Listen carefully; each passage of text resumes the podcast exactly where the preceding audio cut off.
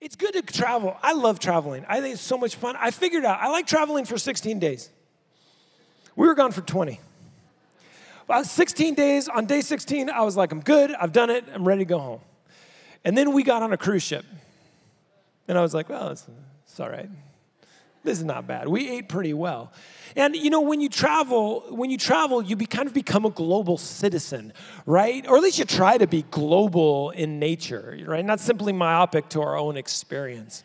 I mean, what does it mean to be a global citizen? Uh, there's this term, ugly Americans. Have you heard about it?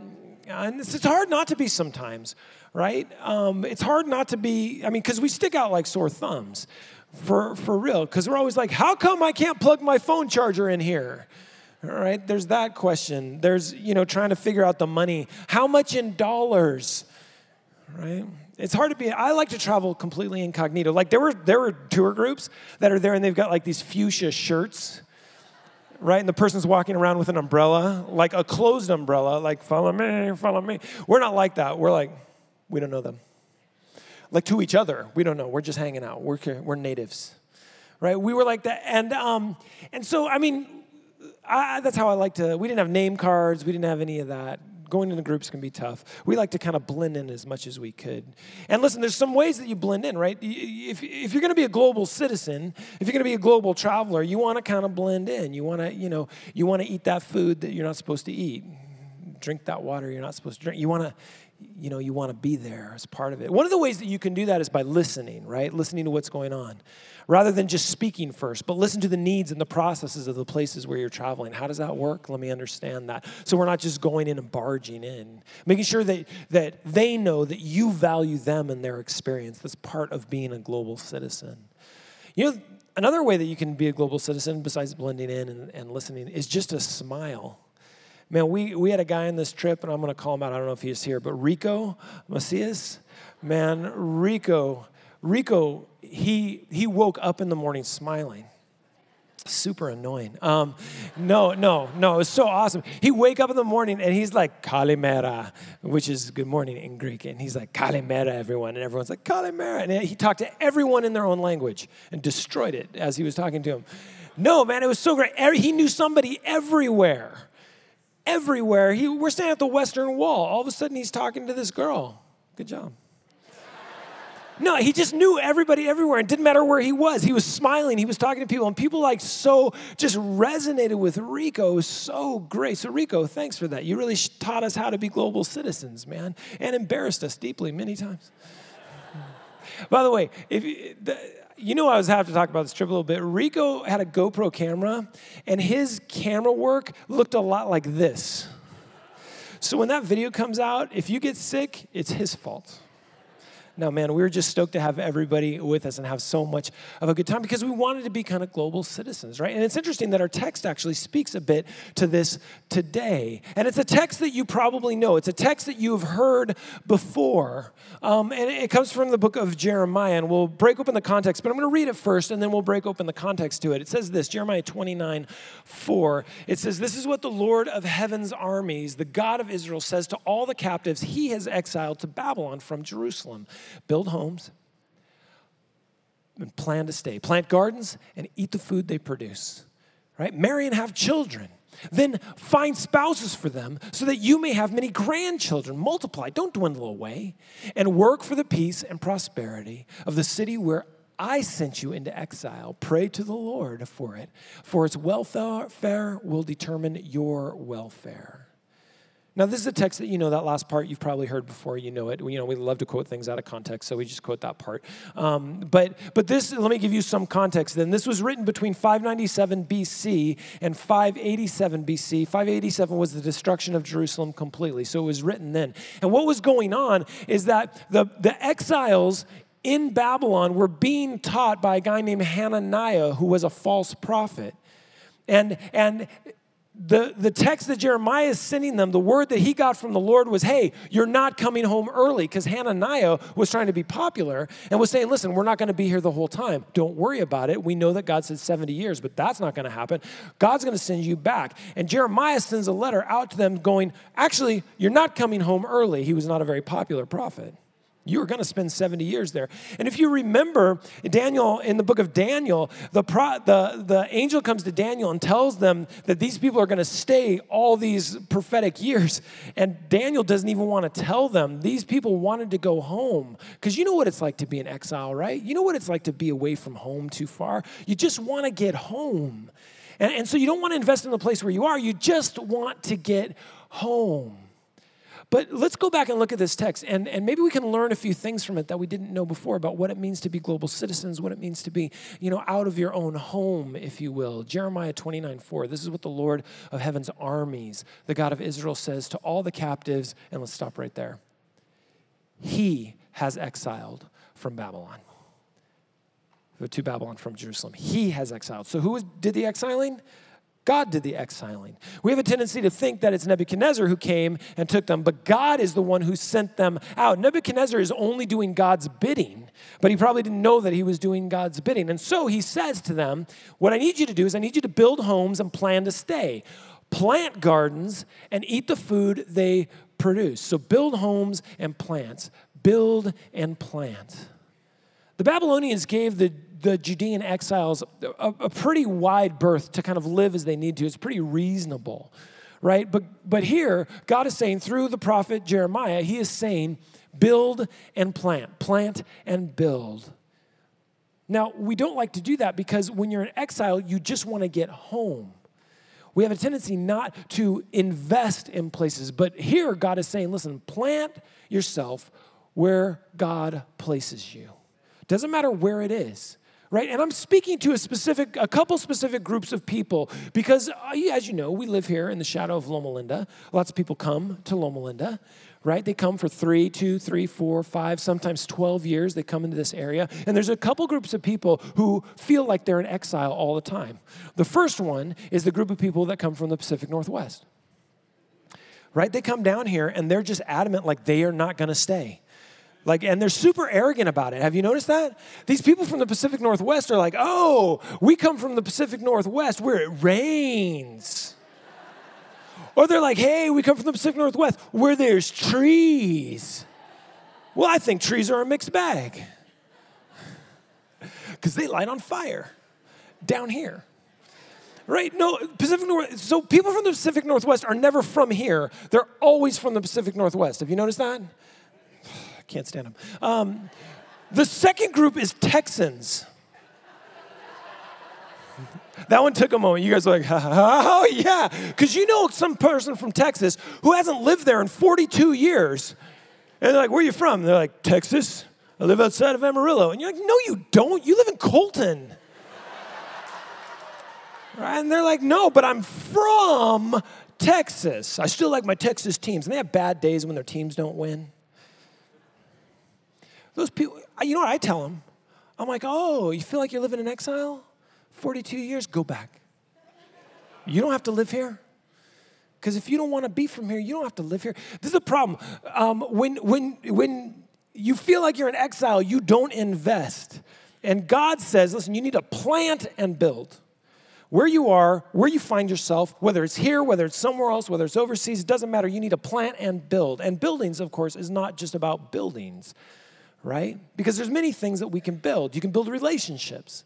I mean, we're not islands. We, we have a longing to be connected. You know, do you know your neighbors? Do you know your coworkers? Do you know the people that you go to church with? Or are you just coming and consuming because this is not really your home? You know, uh, this is what I say to the students all the time. Listen, if you're going to be here for a long time, you got to plant some spiritual roots somewhere. You don't have to plant them here. I don't care where you plant them, but you got to plant some spiritual roots. Because two years, three years, five years, that's enough time to really grow and build some relationships. Right? You can also build value into the community where you find yourself. Right? You can build value. You can contribute, be a contributing member of society, not just kind of floating until you leave the place that you don't necessarily want to be. You got to remember, the children of Israel were in exile. They did not want to be there. Exile is not a positive word, it's not a passing through, it's a you can't come back for a while. And so they were not happy about being there. And God is telling them, you gotta, you gotta plant and you gotta build. You can also build the kingdom no matter where you are. Right? This is the great call to be salt and light in the places where you find yourself. How do you share the kingdom? How do you let people know the meaning that you have been given through Jesus Christ? You know, we could even break this down into like, I'm an exile in my job, right? Some of us hate our jobs. Not me, I like my job. It's good. I'm good to be here. Um, some of us, I'm talking globally, hate our jobs, and you may be one of those people. Like Monday morning rolls around and you hate it. You can't believe you have to go to that job. You don't like anybody there. You don't like anything that you have to do. You don't want to be there. That's a hard way to live, and I'm sorry if that's the way you live. But I want to admonish you for something. You've been called to plant and build in that spot that you don't want to be. And if that means your only job, other than the stuff they make you do, is to share the kingdom or grow the kingdom through that exiled job that you have, then that's what you should be doing. Right? Build the kingdom no matter where you find yourself. Plant and build. Plant and build. And then in Jeremiah 29 6, it says, Marry and have children. Then find spouses for them so that you may have many grandchildren. Think about them hearing that. Like, I don't want to be here, and you're telling me that I'll be here through my grandchildren? That's not good news. But what he's saying is multiply, don't dwindle away, right? You, if, if you don't contribute, if you don't become part of what's happening here, you are gonna, you're gonna be, you're gonna be a footnote in the archives of history because you didn't become something where I planted you. And yeah, I know that you don't want to be there, says God, but you're here now. And then, verse 7, right? Work for the peace and prosperity of the city where I send you into exile. Shalom. That's the term they would use, right? That's a very, very um, important term to Israel at that time, to the Judeans. And he's saying the most valuable thing that you have, which is shalom. Shalom and shalom, peace and prosperity, peace and health um, the very most important thing that you have, you need to pray that onto the people that took you out of where you are, where you want to be. Right? This is the most quoted and often thought of part of the text, but he's saying, Work and pray for prosperity of a group of people who took you away. Work and pray for their prosperity, for their peace, for their well being. This is the most scandalous thing that Jeremiah is saying, but this really speaks to God's understanding of the connectedness that people have in a community. And again, this is the most outlandish thing that he said. Now, we can't do this. It's hard to do this, but we can do it if our citizenship is in heaven. If our citizenship is in heaven, it doesn't matter where we're passing through. It only matters where we are and how connected we are with heaven. But listen, we cannot do this if we are constantly worried about us versus them. Right? If you are constantly worried that the other people might get more, the other people might have more, the other ones might, might, might, if we are constantly worried about that, we cannot pray for the peace and prosperity of the people that we don't like, of the people that we don't necessarily want to be with, of the people that we don't necessarily want to be around, or in the places where we find ourselves that we don't want to be. So on this trip, we spent half a day in Yad Vashem. Yad Vashem is the Israeli Holocaust Museum in Jerusalem. And to say it's powerful is not enough. It, it gives you the history from the early 30s through 1946 of what happened in Germany and in Poland, what happened in all these different countries that German occupied and, and of the millions of people that were systematically gotten rid of. You see, because that society was functioning on an us versus them. And, and you can begin to see how from the very early 30s they began to dehumanize the Jewish people in their culture. They began to say, well, they're not real. They began to blame them for things. The reason why you're not doing well is because of them. And man, we all like a scapegoat, don't we? We all like a reason that I'm not doing well, especially a reason that's outside of me. Because nobody likes to realize that I'm the problem, I'm my own problem, right? What we like is somebody else to be our problem. Because then we can just deal with that other person and then our problem goes away. Well, this began to happen systemically and systematically from the 30s through what we ultimately saw as the Holocaust, right? Do you think they were able to pray for the peace and prosperity of this other group of people that they wanted to come up with a final solution to eradicate from the planet. That's an extreme example, right? But it happened. good, Jesus loving people somehow were able to move their mindset to such an us versus them situation that they were willing to see that happen. Not everyone, I'm not indicting a whole nation, but man, there were a lot. How does that happen? It happens because we forget about where our citizenship is.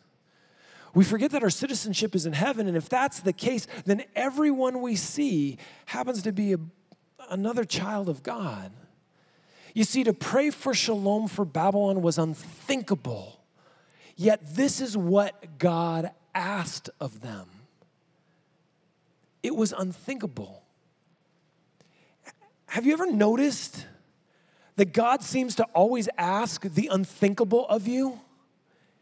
God's will is the worst because it's the worst thing you want to do. What's unthinkable in your life? Because chances are that's the thing that God wants you to do. Pray for the peace and prosperity of those that have taken you into exile, of those that have mistreated you, that have, that have taken everything that was of value to you and stripped you away from it. Pray for those people. Are you kidding? God doesn't joke like that. I mean, is the will of God always unthinkable in our lives? Well, that depends on what you're thinking about most of the time, doesn't it? If the will of God is unthinkable, if those kind of things are unthinkable in your life, then what you haven't been doing is you haven't been thinking about the things that God wants us to think about whatever is good, whatever is true, whatever is pure, whatever is holy, those things that we are supposed to be thinking about, if those are the things that we are occupying our mind with and occupying our lives with, if those are the things when God says, pray for the prosperity of your enemies, you're like, done. I've been doing that already. Because you told me, God, that I'm supposed to think on the very best things in life. And I'm supposed to lean towards compassion and lean towards love. These are the things that I'm supposed to do. There is no us versus them, there's just us and God. Thank God. So, where do you claim your citizenship? Right? This becomes a real thing for us when you go through customs. Right? Because you pull out your passport and you realize mine's blue and I have to stand in this line. And this line is long and that line's short. But you can't get out because you're this is where you're supposed to be, right? That's your citizenship. Right? So what happens when you when you travel? You realize, "Oh, I do have a national identity and it's right here in this little booklet." So, saying that we have an identity, saying that we have a citizenship that is in heaven that transcends the identity that we have, does this mean that our national citizenship doesn't matter? And I'm going to answer that not at all. Of course, it matters. It's just not above the citizenship of heaven. And no nationality can claim to be higher or have the corner of the market on heaven. If you belong to this group of people, you're closer to God. It doesn't work that way. It can't work that way. And I know you talk about citizenship, and all of a sudden you're going to be like, oh, wait a second, Pastor Tim, don't get political. I'm not trying to be political, I'm trying to be biblical. You're going to have to interpret your politics about all this kind of stuff, about borders and immigration, all that kind of stuff, refugees. That's stuff you've got to figure out according to how God convicts you. I'm not trying to come to a consensus here because we won't be able to do that. But I will tell you this as Christians, we claim a different sort of citizenship. As Christians, we claim something higher than anything that any country can give us. Is it important? Of course, it's important. I'm clearly an American. Everyone knows when I travel, even when I don't want them to.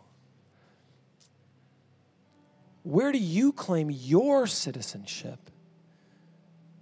Because if you claim your citizenship in heaven, then you have got to pray for the peace and prosperity of those that you may not identify with of those that live outside these lines that we call borders.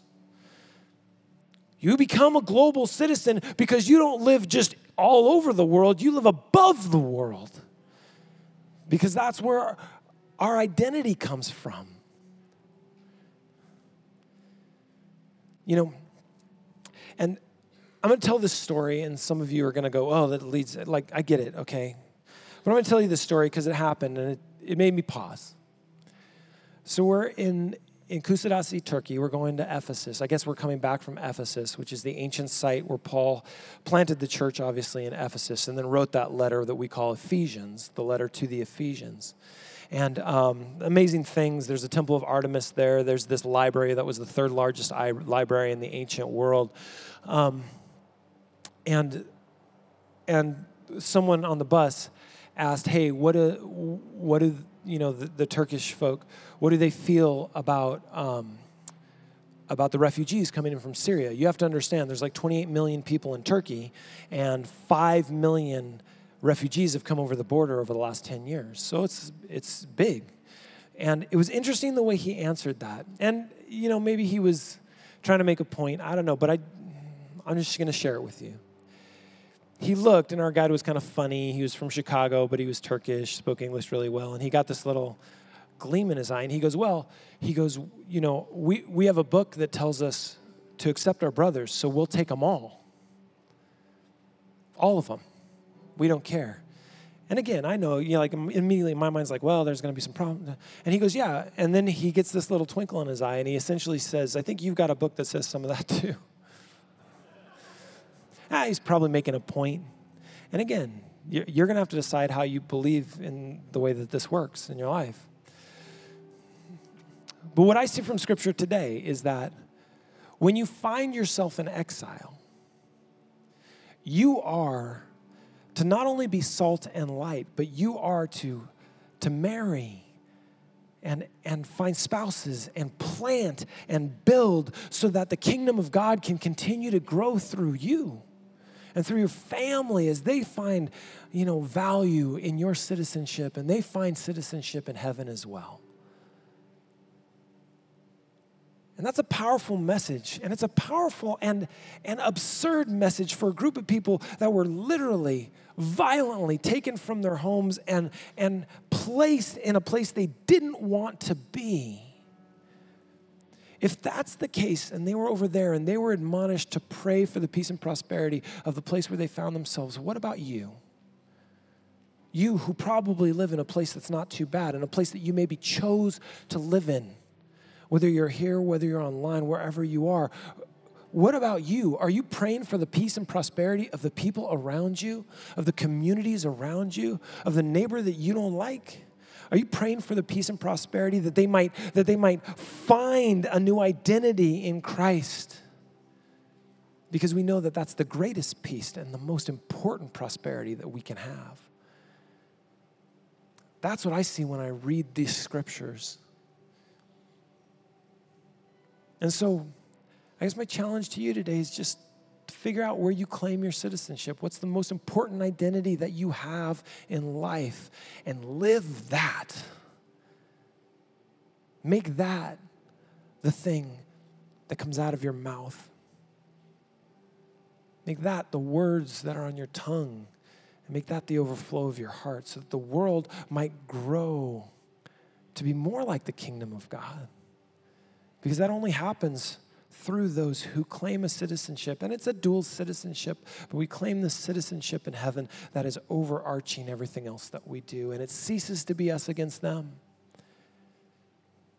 it becomes us for them and us with them.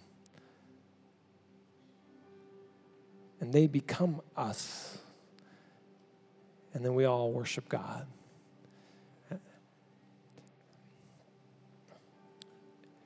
May it be on earth as it is in heaven. I think that's what we're called to. Let's pray. Heavenly Father, Jesus, just we claim we claim our citizenship in you, in your your place, your heaven. Lord, we feel like we are exiles at times, like we are here stuck in this place that we don't want to be, but you've told us to plant and build, so we'll do that will plant deep roots, a family of community. We will contribute, we'll give value to the place around us, and we will build. We'll build relationships. We'll build value, but more than anything, Lord, we'll build your kingdom together as a community. We don't do this by ourselves.